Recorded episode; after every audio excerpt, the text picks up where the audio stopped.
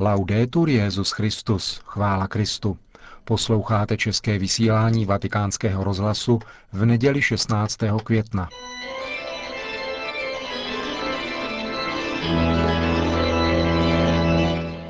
Církev a svět, náš nedělní komentář. Italský publicista Massimo Introvíně se v něm vrací k jedné pozoruhodné promluvě Benedikta XVI. při návštěvě Portugalska. Je pochopitelné, že během cesty do Portugalska se pozornost médií soustředila na interpretaci fatimského poselství a jeho souvislosti s krizí v církvi, plynoucí z tristních hříchů některých kněží. Ale byla by škoda nechat projít bez povšimnutí mimořádnou lekci modernosti, kterou poskytl Benedikt XVI. v Portugalsku na setkání se světem kultury a která vyvěrá ze samotného jádra učení papeže Ratzingera – v roce 2006 v březnu a v encyklice Spe Salvi roku 2007 papež již předložil hodnocení ústředních momentů moderní doby neboli novověku, protestantské reformy, osvícenství a ideologií 20. století. V každém z těchto momentů rozlišil aspekt určitého požadavku, který je možné sdílet. Reakci na renesanční racionalismus u Lutera, kritiku fideismu a přehodnocení rozumu v osvícenství, touhu vyřešit problémy a nespravedlnosti, které způsobilo sociální a politické přehodnocování osvícenství v ideologiích 20. století a dále moment katastrofického vyústění, kdy je spolu se špinavou vodou z vaničky vylito i dítě a jsou nabízeny léky, které vyvolávají ještě horší choroby než ty, které měly být uzdraveny. Takto Luther spolu s racionalismem zahodil rozum, když rozložil středověkou syntézu víry a rozumu. Osvícenství ve snaze rozum rehabilitovat jej zcela oddělilo od víry, stalo se laicismem a vedlo k rozkladu samotného rozumu, který chtělo zachránit. Ideologie 20. století kritizující abstraktní osvícenskou svobodu vedou k faktickému popření svobody a mění se na krvavé mechanismy tyranie a útisku. Moderna tedy obsahuje jednak požadavky či instance, které nejsou naprosto pomílené, a jednak příslušné vyústění či odpovědi, které začínají u velkých omylů a končí u velkých hrůz. Toto téma je aktuální také uvnitř církve. Petrovské magistérium Benedikta XVI. na setkání s portugalským světem kultury v Lisabonu se soustředilo na správnou interpretaci druhého vatikánského koncilu. Právem se říká, že se koncil ujal moderny. Znamená to však, že koncil přijal požadavky či instance moderny, anebo že sdílí také ideologické odpovědi moderny na tyto požadavky. V prvním případě může být koncil chápán v duchu církevní tradice, počínaje Tridentským koncilem, který se konfrontoval s otázkami kladenými Luterem, ale dal na ně zcela jiné odpovědi – až Polva 13.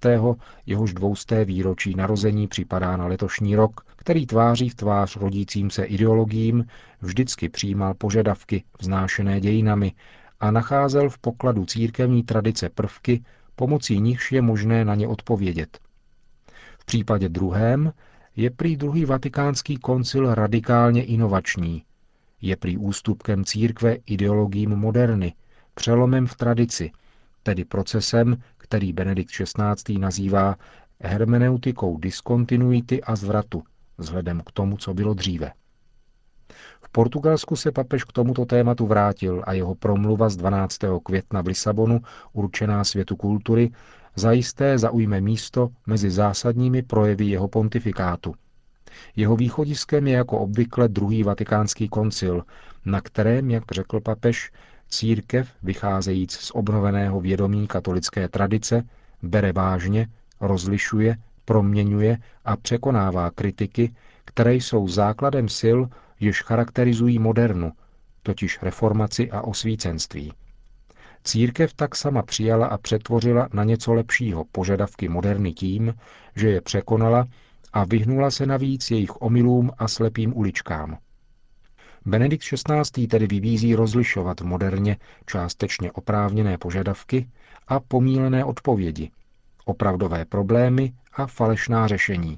Požadavky, jejichž částečně oprávněného obsahu se církev ujala, ale překonala a vyhnula se jejich omylům a slepým uličkám, v nichž moderna tyto požadavky unáhleně odhodila a nakonec v nich popřela i to, co v nich původně mohlo být rozumné a průchodné. Moderna podle papeže může a má být jakožto vazivo požadavků brána vážně a stát se tak předmětem rozlišování. Moderna jakožto ideologie však musí být podrobena rezolutní kritice. Tato ideologie sebou nese odmítání tradice, a to jak s malým písmenem, jako kulturní odkaz minulých generací, tak té s velkým písmenem, jako pravdu uchovávanou a předávanou církví v duchu svatém. A zároveň pěstuje idolatrii přítomnosti. V Portugalsku papež pojmenoval ideologii, která, jak řekl, absolutizuje přítomnost a odděluje ji od kulturního odkazu minulosti, takže se nakonec prezentuje bez snahy ukázat budoucnost. Považovat přítomnost, vysvětloval dále papež, za inspirační zdroj smyslu individuálního i společenského života, vede ke znehodnocení tradice, která v Portugalsku a nejenom tam umožnila vznik toho, co můžeme nazvat moudrostí, to znamená smyslem života i dějin, jejíž součástí byl souhrn etiky a ideál, který třeba realizovat. Obojí je spjato s pravdou, která je totožná s Ježíšem Kristem. Konflikt mezi tradicí a přítomností se vyjadřuje krizí pravdy, říká Benedikt XVI. a pokračuje. Jedině pravda může usměrnit a naznačit cestu zdařilého života. V tomto konfliktu je církev ochránkyní pevné a vznešené tradice. Slova Benedikta XVI. nejsou dvojznačná. Obhajoba pravdy před relativistickým a antitradičním zbožňováním přítomnosti je poslání, kterého se církev nikdy nemůže zříci, opakuje papež. Neboť lid, který už nerozeznává, co je jeho pravdou, ztratí se v labirintu doby a dějin. Jinými slovy, kdo se ve jménu modernistického kultu přítomnosti zříká tradice a přerušuje své spojení s minulostí, zbavuje se zároveň možnosti mít budoucnost.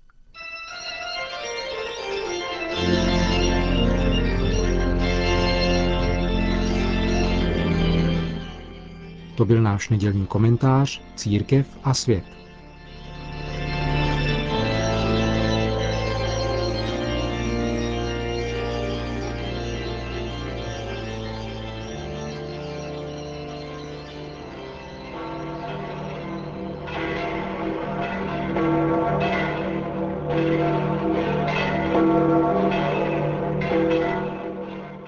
Nejméně 200 tisíc lidí z Říma a z celé Itálie se dnes dopoledne zhromáždilo na obvyklém poledním asi 20-minutovém nedělním setkání s papežem na svatopetrském náměstí. Přišli na pozvání Národní rady katolických združení věřících lajků, aby vyjádřili své smýšlení, city a solidaritu s papežem. Benedikt XVI. ve své promluvě před modlitbou Regina Céli nejprve řekl. E Drazí bratři a sestry,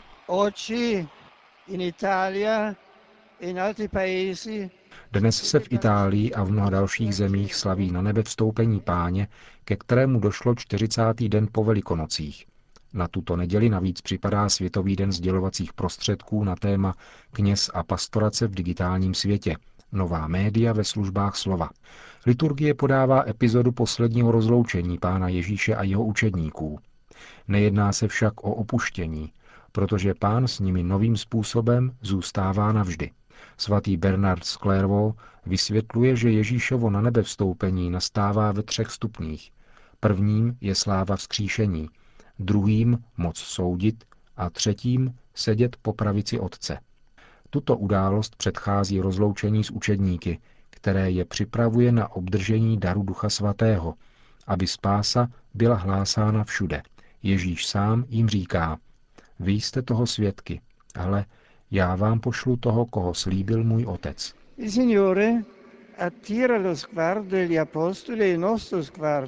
Pán přitahuje zraky apoštolů i naše zraky k nebi, aby ukázal, jak postupovat cestou dobra během pozemského života. Přesto však zůstává v osnově lidských dějin, je na blízku každému z nás a vede naše křesťanské putování. Doprovází pronásledované pro víru, je v srdci těch, kteří jsou odsouváni na okraj. Je přítomen v těch, kterým je upřeno právo na život. Můžeme naslouchat, vidět a dotýkat se Pána Ježíše v církvi, zejména prostřednictvím svátostných slov a gest jeho pastýřů. V této souvislosti vybízím chlapce a děvčata, kteří v této velikonoční době přijímají svátost běžmování, aby zůstali věrni Božímu slovu a přijatému učení a neustále přistupovali ke zpovědi a eucharistii, vědomi si toho, že byli vybráni a ustanoveni za svědky pravdy. Zvláštní pozvání adresují také svým spolubratřím v kněžské službě, aby se ve svém životě a působení vyznačovali silným evangelním svědectvím a dovedli moudře používat sdělovací prostředky, aby dnešním lidem umožňovali poznat církev a pomáhali jim objevovat Kristovu tvář. E Drazí bratři, pán nám otevírá cestu do nebe a dává nám okoušet již na této zemi božský život. Ruský autor z minulého století ve své duchovní závěti napsal Pozorujte často hvězdy. Když vás bude něco tížit na duši, hleďte ke hvězdám či k nebeskému azuru. Když budete pocitovat smutek, když vás budou urážet, potěšte se nebem. Potom vaše duše nalezne pokoj.